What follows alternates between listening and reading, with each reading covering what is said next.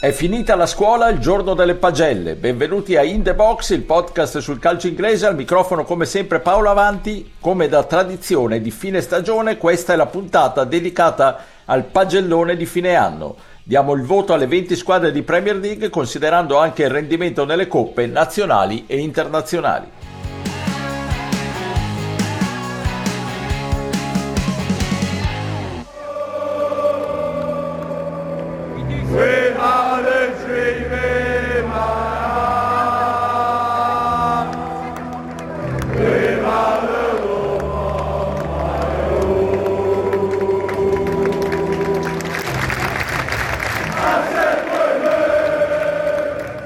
Le pagelle della Premier League dunque partendo dall'ultima in classifica e arrivando alla prima. Ci siamo divisi il nostro insindacabile giudizio, il sottoscritto e i miei abituali compagni di viaggio. Stefano Cantalupi, ciao Stefano. Ciao a tutti, ben ritrovati. E da Londra Pierluigi Giganti, ciao Pierluigi. Ciao ciao. E allora partiamo con l'ultima in classifica, il Southampton. A te Pierluigi. Southampton si prendono un bel 4 perché l'annata è stato un disastro assoluto. Io credo che le colpe maggiori siano della dirigenza che ha predisposto una squadra con tanto talento però inesperta e ha cacciato poi l'unico allenatore che secondo me questi santi li avrebbe potuto far marciare, cioè Ralph uh, Hasenhüttel la scelta poi di affidare l'operazione salvezza a Nathan Jones eh, credo che sia incommentabile. Abbiamo visto com'è finita. L'approdo alle semifinali di Coppa di Lega, inclusa l'eliminazione del City, non basta di certo a salvare una stagione che rispedisce il Southampton in una categoria che non visitavano da ben 11 anni. Ora probabilmente a Russell Martin, eh, il nuovo tecnico è quasi, è quasi fatta per, per l'ex Swansea, quindi a Russell Martin il compito di raccogliere i cocci e tentare la scalata, anzi la riscalata, non sarà facile, auguri.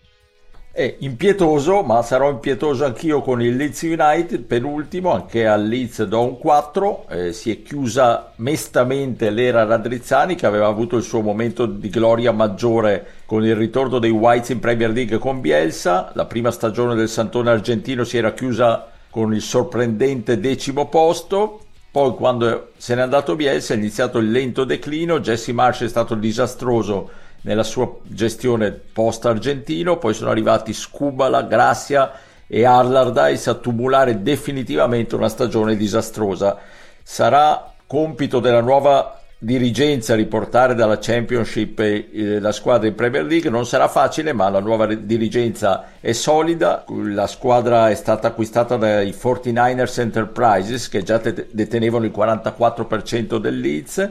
che è eh, la proprietà che c'è dietro il San Francisco 49er, storica franchigia di football americano per cui io faccio il tifo, questo non interessa a nessuno, ma lo aggiungo e, e, quindi queste saranno sicuramente delle buone basi per ripartire, ma diciamo che questo cambio di proprietà ha portato a, a un vero resettamento quindi non sarà facile ritornare in Premier immediatamente. E ora passiamo alla,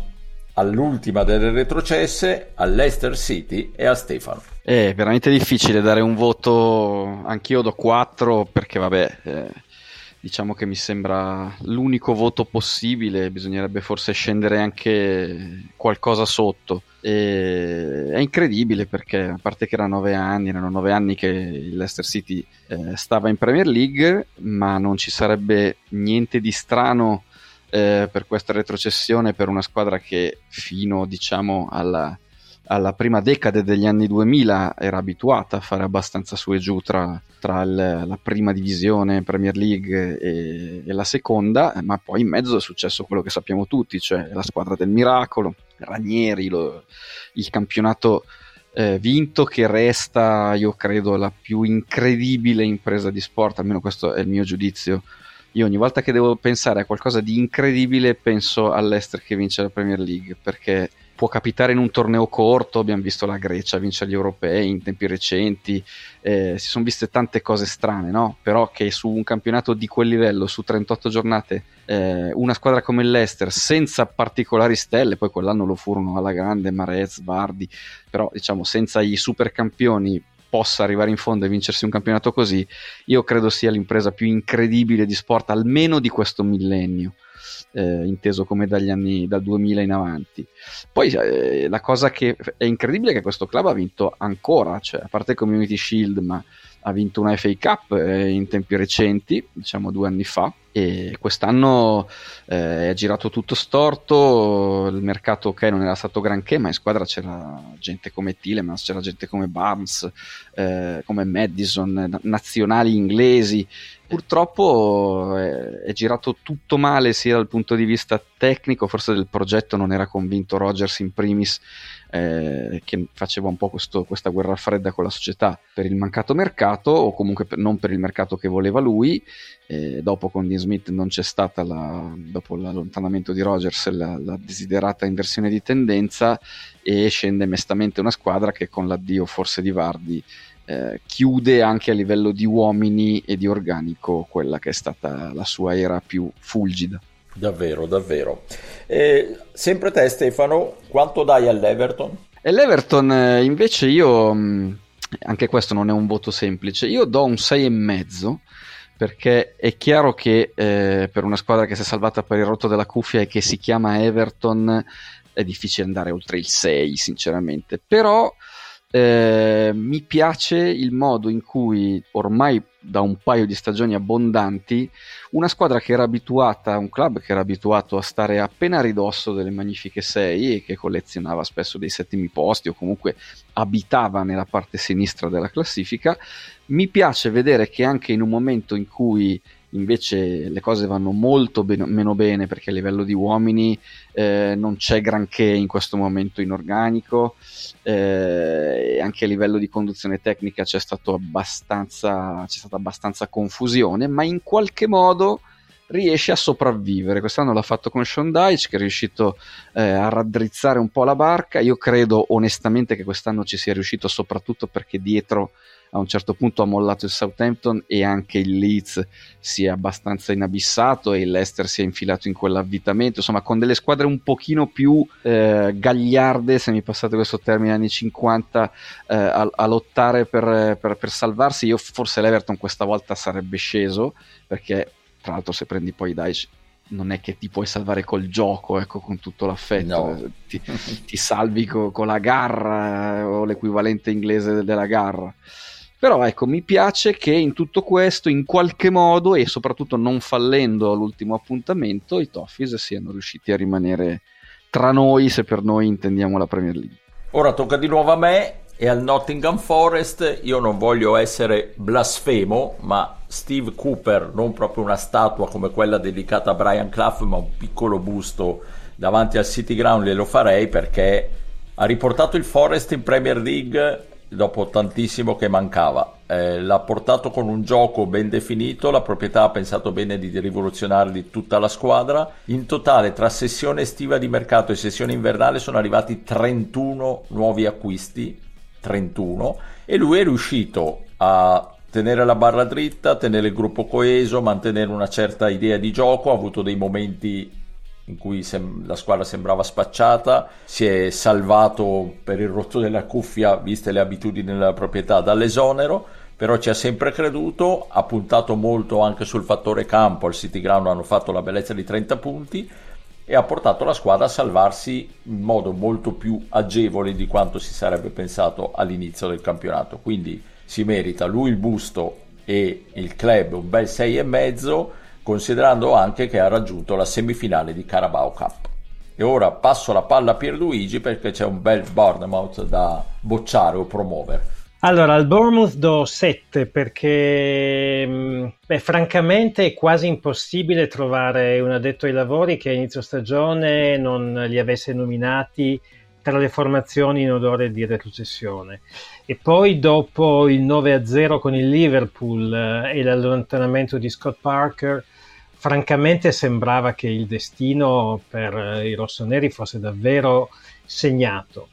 E qui invece è arrivata la sorpresa perché Gary O'Neill e, e, i suoi ragazzi hanno stupito tutti, sono riusciti a cogliere un quindicesimo posto francamente inaspettato,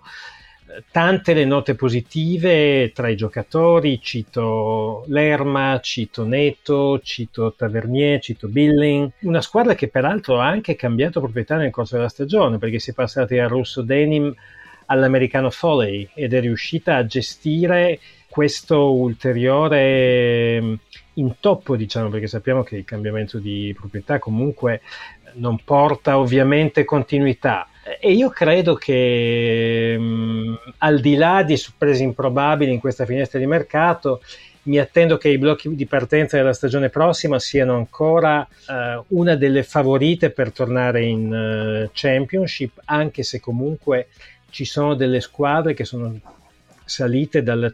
seconda divisione inglese che sono probabilmente più malleabili, no? né il Luton né, il Luton, né il, lo Sheffield United né il Burnley hanno quella consistenza che le può portare allo stesso livello di alcune delle squadre delle Premier quindi anche quelle in basso della, della, Premier League insomma faranno feste e quindi magari il Bournemouth proverà ancora a salvarsi. Però secondo me eh, il 7 è assolutamente meritato sulla base di quello che hanno fatto nell'annata precedente perché secondo me è stata una grande sorpresa. Benissimo. E ora palla di nuovo a Stefano per il West Ham non credo sia stato un voto facile da dare, ma sentiamo. No, però sarà che siamo a fine scuola e siamo tutti più buoni, ma io do 8 al Ham, che è un voto, mi rendo conto, senza senso se parliamo del campionato, però abbiamo apposta, eh, come dire, chiarito tra noi che deve essere un voto per la stagione e io sono convinto che per una squadra come il West Ham vincere una competizione europea faccia una grandissima differenza perché è inutile che giudichiamo tanto quello che è stato complessivamente il livello tecnico, il gioco espresso o la, la qualità media ecco, diciamo, del West Ham durante questa stagione perché è stata bassina e forse in certi momenti anche più bassa di, di, quello che la rosa poteva consentire, magari anche perché c'erano alcune sirene di mercato, non lo so. Però eh, tra qualche anno guarderemo a questa stagione come quella in cui il West Ham ha vinto una competizione europea e siamo d'accordo che non è la Champions, siamo d'accordo che non è neanche l'Europa League, ma bisogna sempre avere massimo rispetto per chi arriva in fondo a una competizione europea durante una stagione, tra l'altro massacrante come quella inglese che ha altre due coppe oltre al campionato, e chi ha fatto questa competizione dall'inizio. Quindi esattamente come l'anno scorso a Roma, secondo me giustamente hanno celebrato a lungo la vittoria della Conference League, lo hanno fatto sicuramente anche gli amici Emmers o Irons se, preferiti, se preferite, e quindi in campionato proprio veramente il minimo minimo sindacale, un 6 meno meno meno meno meno per la salvezza raggiunta, ma la vittoria di un trofeo europeo è una cosa che tiene questa stagione nella storia del club come poche altre stagioni. Concordo e tra l'altro molto bello che siano andati a festeggiare dove sorgeva il Bowling Ground, il vecchio stadio del West Ham. Tocca ora a me, parliamo di Wolverhampton a cui rifilo un bel 5. Eh, credo che questa stagione segni definitivamente la fine del ciclo iniziato e costruito da Spirito Santo, un progetto che aveva riportato i Wolves in Premier League dove hanno centrato subito due settimi posti consecutivi con un gioco bello, spettacolare, propositivo la macchina già da un paio di stagioni si è inceppata, la salvezza è arrivata abbastanza agevolmente anche se la squadra è stata invischiata nella lotta per salvarsi più di quello che sarebbe stato lecito aspettarsi. Il gioco è ai limiti dell'inguardabile e i Wolverhampton perdura nei suoi difetti storici che si trascina eh, anche dai tempi di Espirito Santos, c'era bassa prolificità, hanno segnato solo 31 gol, nettamente il peggior attacco del campionato, hanno creato solo 41 cosiddette big chances, cioè importanti occasioni da gol, e in più aleggia come un nuvolone nero sul futuro i problemi finanziari che incombono sul club e che potrebbero frenare e di molto il mercato, quindi brutto brutto scenario quello che c'è dalle parti del Molino però pe- temo che sia ancora più brutto, anche se non in prospettiva, lo scenario e forse anche il voto che Stefano darai tu al Chelsea. Sì, allora, mm, avevo pensato a un buon 3, sinceramente. Però, ma sì, dai, lo, lo, confermo, nel senso che è forse un filo assurdo dare 3 a una squadra quando poi dai 4 a quelle che retrocedono, però bisogna sempre tenere in considerazione anche il potenziale. E poi qui c'è proprio un discorso generale di, di gestione del club, ecco, prima ancora che della rosa, del mercato, è stato sbagliato tutto quello che si poteva sbagliare in questa stagione e il Chelsea non è retrocesso solo perché eh, sono uomini e giocatori talmente forti che in qualche modo di rifa o di raffa eh, qualche punto lo hanno portato a casa e soprattutto lo hanno portato a casa nella prima parte della stagione quando ancora il Chelsea sembrava una squadra normale. Il Chelsea ha avuto una, un momento in stagione nel quale comunque ha battuto due volte il Milan che è stato semifinalista di Champions poi eh, e l'ha battuto nettamente. Ora, vero che la gara di ritorno è stata segnata da quell'espulsione di Tomori su Mount che eh, tutto sommato diciamo non, eh, non, c'era probabilmente e ha condizionato la partita, però era un Chelsea di livello assolutamente dignitoso in Europa dove comunque fino ai quarti in qualche modo è andato e, e sembrava che Potter potesse essere eh, l'uomo in grado di raccogliere l'eredità di Tuchel senza ehm, come dire, avere un contraccolpo a livello di rendimento così importante. Per un po' è sembrato anche farcela, poi eh, complice forse questo mega mercato pieno di figurine, nel senso di ottimi giocatori, ma non funzionali a un progetto, perché a quel punto non c'era più nessun progetto.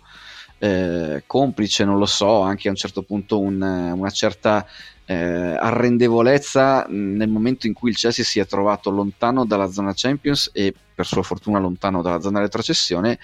gli ultimi tre mesi sono stati uno strazio che, hanno, eh, che ha secondo me anche un brutto, una brutta ripercussione sul, sulla nostalgia che ha scatenato nei tifosi blues per Abramovic. E in questo podcast ovviamente di Abramovic si può parlare soltanto come eh, proprietario del club, lasciando perdere per forza di cose tutte le altre vicende che lo legano eh, ai movimenti della Russia nel, negli ultimi due o tre anni, e nel suo caso molto prima, parlandone da proprietario di un club, era quasi il proprietario dei sogni perché salvo poche stagioni ha sempre strainvestito in quella squadra, ha sempre portato gli allenatori giusti, i giocatori giusti, salvo rare eccezioni, portando questo club a vincere più volte in Europa oltre che in campionato. Normale che i tifosi che magari ragionano da tifosi e non da eh, come dire, eh, esperti di geopolitica eh, lo acclamino, però se sei riuscito nell'impresa di far acclamare Abramovic facendo accendere in tutti una nostalgia incredibile per il Chelsea che fu ma che fu, ma che fu fino a, all'anno scorso, due anni fa, vuol dire che hai fatto veramente male eh, diamogli la prova d'appello dell'anno prossimo perché sicuramente insomma con un anno di esperienza io spero che questa proprietà potrà non ripetere gli errori che sono stati fatti. Eh, mi spiace molto che Lampard sia finito come dire mm, chiamato a traghettare una squadra eh, che non aveva più niente da dire già a febbraio. Questo per una stella come lui che già aveva avuto un'esperienza così così lì non è proprio il top mi riprendo invece io la palla adesso per parlare di Crystal Palace che ha chiuso all'undicesimo posto davanti al Chelsea, anche se il Chelsea che è stato appena descritto da Stefano, però al Crystal Palace do solo 6 perché obiettivamente i primi due terzi di stagione sono stati disastrosi. Il Palace ha deluso, chi sperava di vedere una certa continuità con quello che aveva fatto Vieira l'anno scorso, poi il francese quest'anno appunto è stato eh, cacciato, è stato pessimo il finale di, eh, della gestione de, di Vieira con il record assoluto in Premier League di tre partite consecutive senza tirare in porta, una cosa veramente triste. Poi hanno chiamato al capezzale delle Eagles il vecchio Roy Hodgson tra tante perplessità, ma l'anziano tecnico inglese ha inoculato nella squadra un bel po' di pragmatismo che forse mancava e ha salvato in scioltezza il Palace. Grandi applausi per Roy, grandi applausi per Olise, giocatore lanciato, nuovo nome di, di quest'anno, però il Palace deve fare un salto di qualità se vuole ripetersi nelle prossime stagioni. E ora restiamo a Londra, passiamo la palla al londinese Pierluigi perché c'è da parlare del Fulham. Al Fulham do 7 perché ha dimostrato finalmente di non essere uno yo-yo team aveva fatto due giri a vuoto nelle ultime apparizioni in Premier, però quest'anno hanno indovinato una stagione che secondo me è stata di gran lunga superiore alle attese. Se non ci fosse stata qualche battuta a vuoto nella seconda parte del campionato, io penso che la squadra di Marco Silva avrebbe anche annusato, avrebbe anche potuto annusare l'Europa. Eh, molti giocatori sono andati di gran lunga sopra le attese, penso a elementi come Leno, Rim, Robinson, Paligna, Pereira e non dobbiamo dimenticare Mitrovic che prima della mattana di Old Trafford aveva comunque infilato 14 reti che a quel punto della stagione erano davvero parecchie. Restiamo a Londra, andiamo dai vicini di casa Pier, di Pierluigi, quelli del Brentford, ma ce ne parla Stefano. Sì, ve ne parlo con un 7 come voto. Eh, è stata una stagione positiva quella del Brentford, non eh, magari straordinaria come eh, alcuni sprazzi iniziali, mi riferisco alla eh, vittoria della, della, partita contro il Manchester United, avrebbero potuto lasciar pensare, però è una squadra estremamente solida che si è confermata ulteriormente, diciamo, eh, dopo aver avuto un ottimo impatto con la Premier League, lo è per tutti i motivi che in tante volte in questo podcast abbiamo ricordato, a parte la continuità di, di Frank come, come, allenatore che ha dato un'impronta e una chiara fisionomia alla squadra, ma anche per la loro filosofia eh, centrata sull'acquisto di giocatori funzionali a un discorso che viene fatto molto prima che arrivi la deadline del mercato e, e, e che tocchi raccattare un po' quello che passa in giro. Eh, è andato via Eriksen, sono andati via giocatori comunque importanti, se non ci fosse stato il problema eh, scommesse di Tony, che non è un problema da poco, tant'è vero che gli costa una squalifica, forse avrebbe fatto ancora di più, ma parliamo di uno che ha fatto 20 gol, 21 in stagione. E... Però ecco, è una solida realtà del calcio inglese ormai il Brentford e questo non è assolutamente poco in, in un calcio che è quello di elite eh, europea e quindi mondiale. Dopodiché, se non ricordo male, è anche forse l'unica squadra che ha vinto in casa del Manchester City in campionato, senza forse, in un uh, campionato nel quale il City ha solo fatto un pareggio in casa con un'altra squadra, voi penserete, se non vi ricordate bene, l'Arsenal, lo United, no, l'Everton. e l'unica partita che ha perso in campionato l'ha persa col Brentford quindi insomma qualche cosa vorrà dire anche se era un City che in quel momento non viaggiava ancora a 6.000 all'ora come ha fatto poi nella parte finale di stagione filotto di squadre londinesi dal dodicesimo all'ottavo posto quella ottava è il Tottenham. Pierluigi quanto gli dai? Eh, non posso dare più che 4, è stato un fallimento, sono andati male in campionato, sono arrivati a 11 punti dalla zona Champions, non si sono qualificati per le coppe europee per la prima volta dal 2009-2010, sono andati malissimo in Europa dove appena il coefficiente di difficoltà si è alzato, la squadra è naufragata nel doppio confronto con il Milan, quindi eravamo ai sedicesimi di Champions, non hanno fatto neanche un gol, hanno dimostrato una pochezza imbarazzante. Conte secondo me ha fatto di tutto per allontanarsi da un club all'interno del quale non si era mai davvero integrato e poi Stellini e Mason eh, hanno dimostrato tutta la loro inesperienza nel, nel finale di stagione cacciando il Tottenham ancora più in basso. Alla fine Kane è l'unico vero fuoriclasse di questo club e in parecchie occasioni è stato proprio lui che si è caricato il resto della squadra sulle, sulle spalle, sulle sue larghissime spalle, lasciatemi dire, però secondo me non c'è alcuna chance che rimanga, mi sembrerebbe veramente una cosa incredibile se così fosse. Però rimanendo ancora sulla stagione passata, io trovo che anche i nuovi acquisti, penso a Richarlison e a Bissumà in primis, eh, abbiano deluso tra un, uno scadimento di forma, degli infortuni anche, però insomma assolutamente sotto il livello atteso e quest'estate, mm, secondo me, ci sarà una grande rivoluzione nel nord della capitale. Eh, il nuovo tecnico Postecoglu, secondo me, ha un, tecnico, un, un compito davvero, davvero arduo, molto, molto sfidante eh,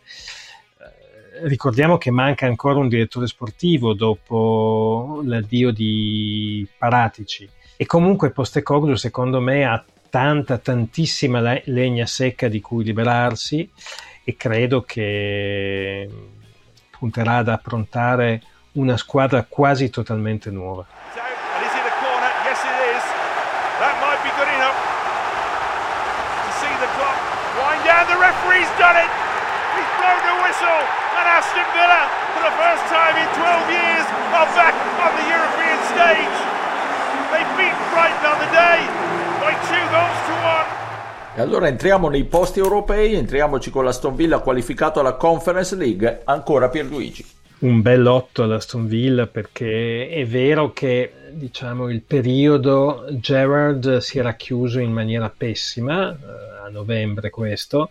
però l'arrivo di Unai Emery ha catapultato una squadra che a quel punto francamente stava scivolando verso la Championship, l'ha catapultata in una formazione degna dell'Europa. Emery ha portato organizzazione, soprattutto difensiva, struttura, preparazione minuziosa uh, delle partite e alla fine il, uh, l'ex vituperato Mr. Good Evening è diventato l'eroe di Villa Park. Uh, poi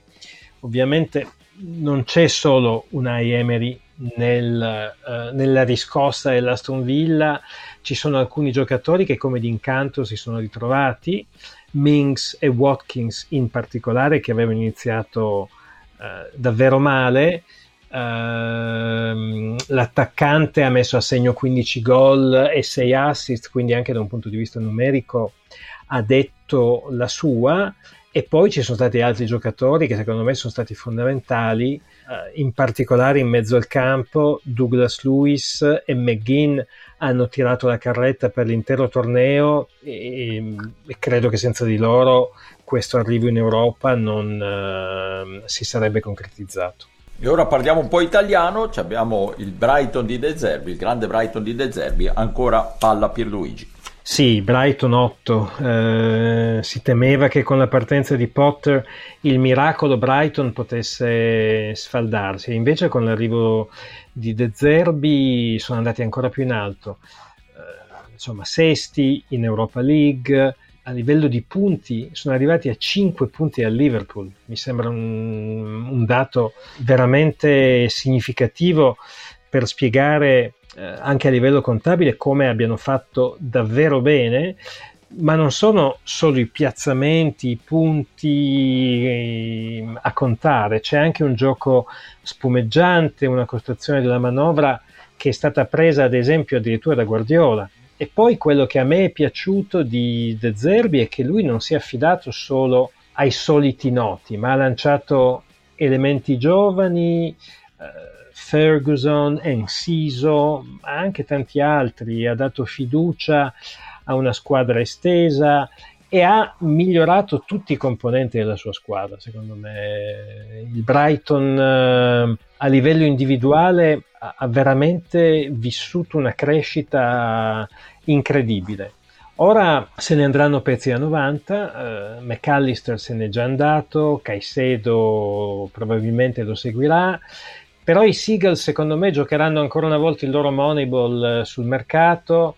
e secondo me si faranno trovare pronti anche per la prossima stagione. Sul Liverpool invece il giudice supremo è Stefano. Eh, il Liverpool eh, io credo che non possa avere la sufficienza quest'anno nonostante un buon finale e quindi per me è una stagione da 5 nella quale non sono mai stati competitivi per la vittoria del campionato mai. Per eh, l'arrivo nella zona Champions solo a buoi già un po' scappati dalla stalla. È 5 e non è 4 perché anche qui eh, c'è stata una buona inversione di rotta ecco almeno nella ultima parte della stagione che fa iniziare la prossima, diciamo, con eh, la sensazione che eh, si possa essere chiuso un ciclo. Abbiamo parlato già in questo podcast dei giocatori che se ne sono andati, a cominciare da Firmino, Milner, eh, più di Chamberlain magari. Tutto sommato, eh, Liverpool quest'anno ha fatto più che altro capire eh, quanto è grande quello che aveva fatto nelle stagioni scorse, riuscendo sempre a tenere testa al Manchester City o quasi sempre eh, per vincere il titolo o per andarci vicinissimo. Quest'anno l'ha fatto un po' l'Arsenal, quello che, che ha fatto il Liverpool, però eh, il Liverpool non ci è riuscito minimamente. Non è 4 anche perché c'è stato il 7-0 allo United, che è una piccola consolazione. Anche qui io guardo sempre un po' in prospettiva a quello che eh, resta poi negli anni guardandosi indietro, sicuramente non, non, resterà nulla di questa stagione ai tifosi del Liverpool, eh, anche in Champions interrotta in maniera abbastanza netta dal Real Madrid, ma quel 7-0 resta perché scommetto quello che volete che quando ci sarà lo United ad Anfield di nuovo negli anni a venire qualche striscioncino con un 7 salterà fuori e quindi insomma almeno questo è una piccola cosa ma non dico che salva una stagione ma la rende meno amara. Stefano ti posso garantire che il 7 lo, lo tireremo fuori. Ecco, quello che temevo infatti io non andrò ad Anfield quando giocherà lo United. E qui si scherza per chi non è abituato a sentirci ma un po' di eh, non nascondiamo il tifo, comunque la simpatia che abbiamo, io per il Liverpool, Stefano per il Manchester United.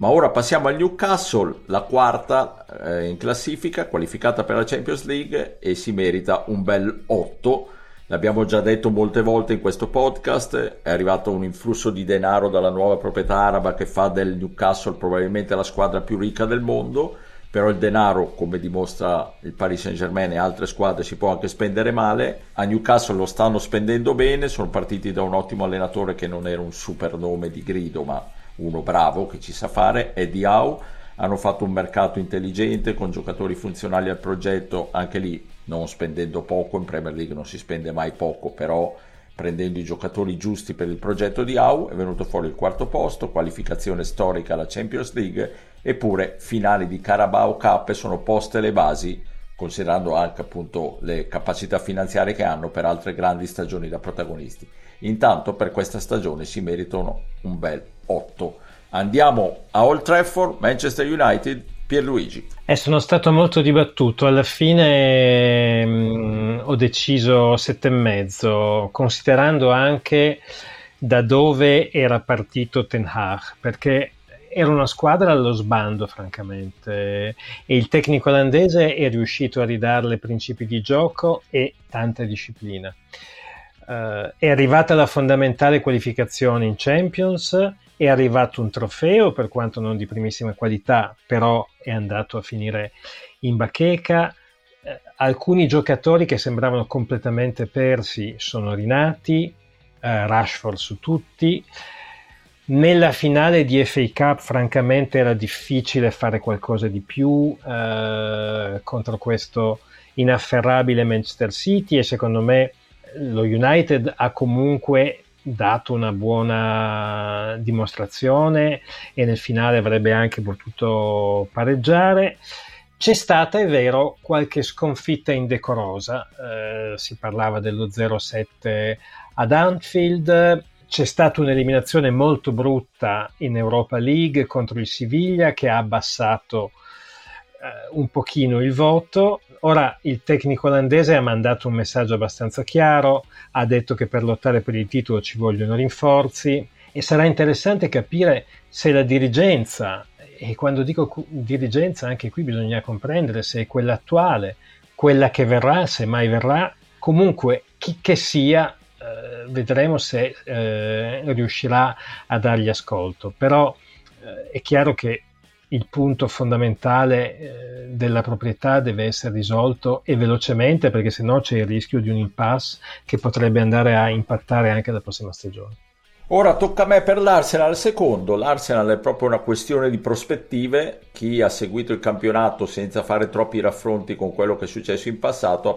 probabilmente penserà a un voto se non negativo comunque non altissimo perché è sfumato il sogno del titolo dopo che per lunghi tratti i Gunner sono rimasti in testa. In realtà bisogna appunto vedere le cose in prospettiva. Hanno lottato per il titolo ed era assolutamente non previsto. L'hanno fatto fino alla fine contro la squadra che probabilmente è la più forte del mondo. Hanno migliorato in maniera esponenziale il loro gioco e, il, e i loro punti fatti rispetto alle stagioni scorse e co- cosa si vuole di più? Certo per i tifosi è stata una, sicuramente un'illusione, ah, dimenticavo, hanno anche avuto il miglior avvio nella storia della Premier League per una squadra, le prime giornate partenza sprint, poi inevitabilmente sono calati perché l'organico non è quello del Manchester City, perché ci sono stati infortuni a giocatori come Saliba che sono alla fine è emerso dal, dal, suo infortunio quanto erano importanti, quanto era importante lui per l'equilibrio della squadra, per le qualità difensive insomma si meritano un 8 pieno e Arteta tanti applausi, anche qui ci sono le basi per fare ulteriormente meglio purché ci sia un mercato all'altezza.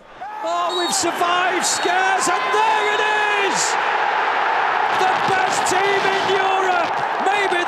team of all time, treble winners, Manchester City! Can you believe it? What a night in Istanbul! Chiudiamo in bellezza con la squadra protagonista del treble e chi meglio di un tifoso del Manchester United come Stefano per parlare del Manchester City. Chiunque direi meglio di me per parlare del Manchester City.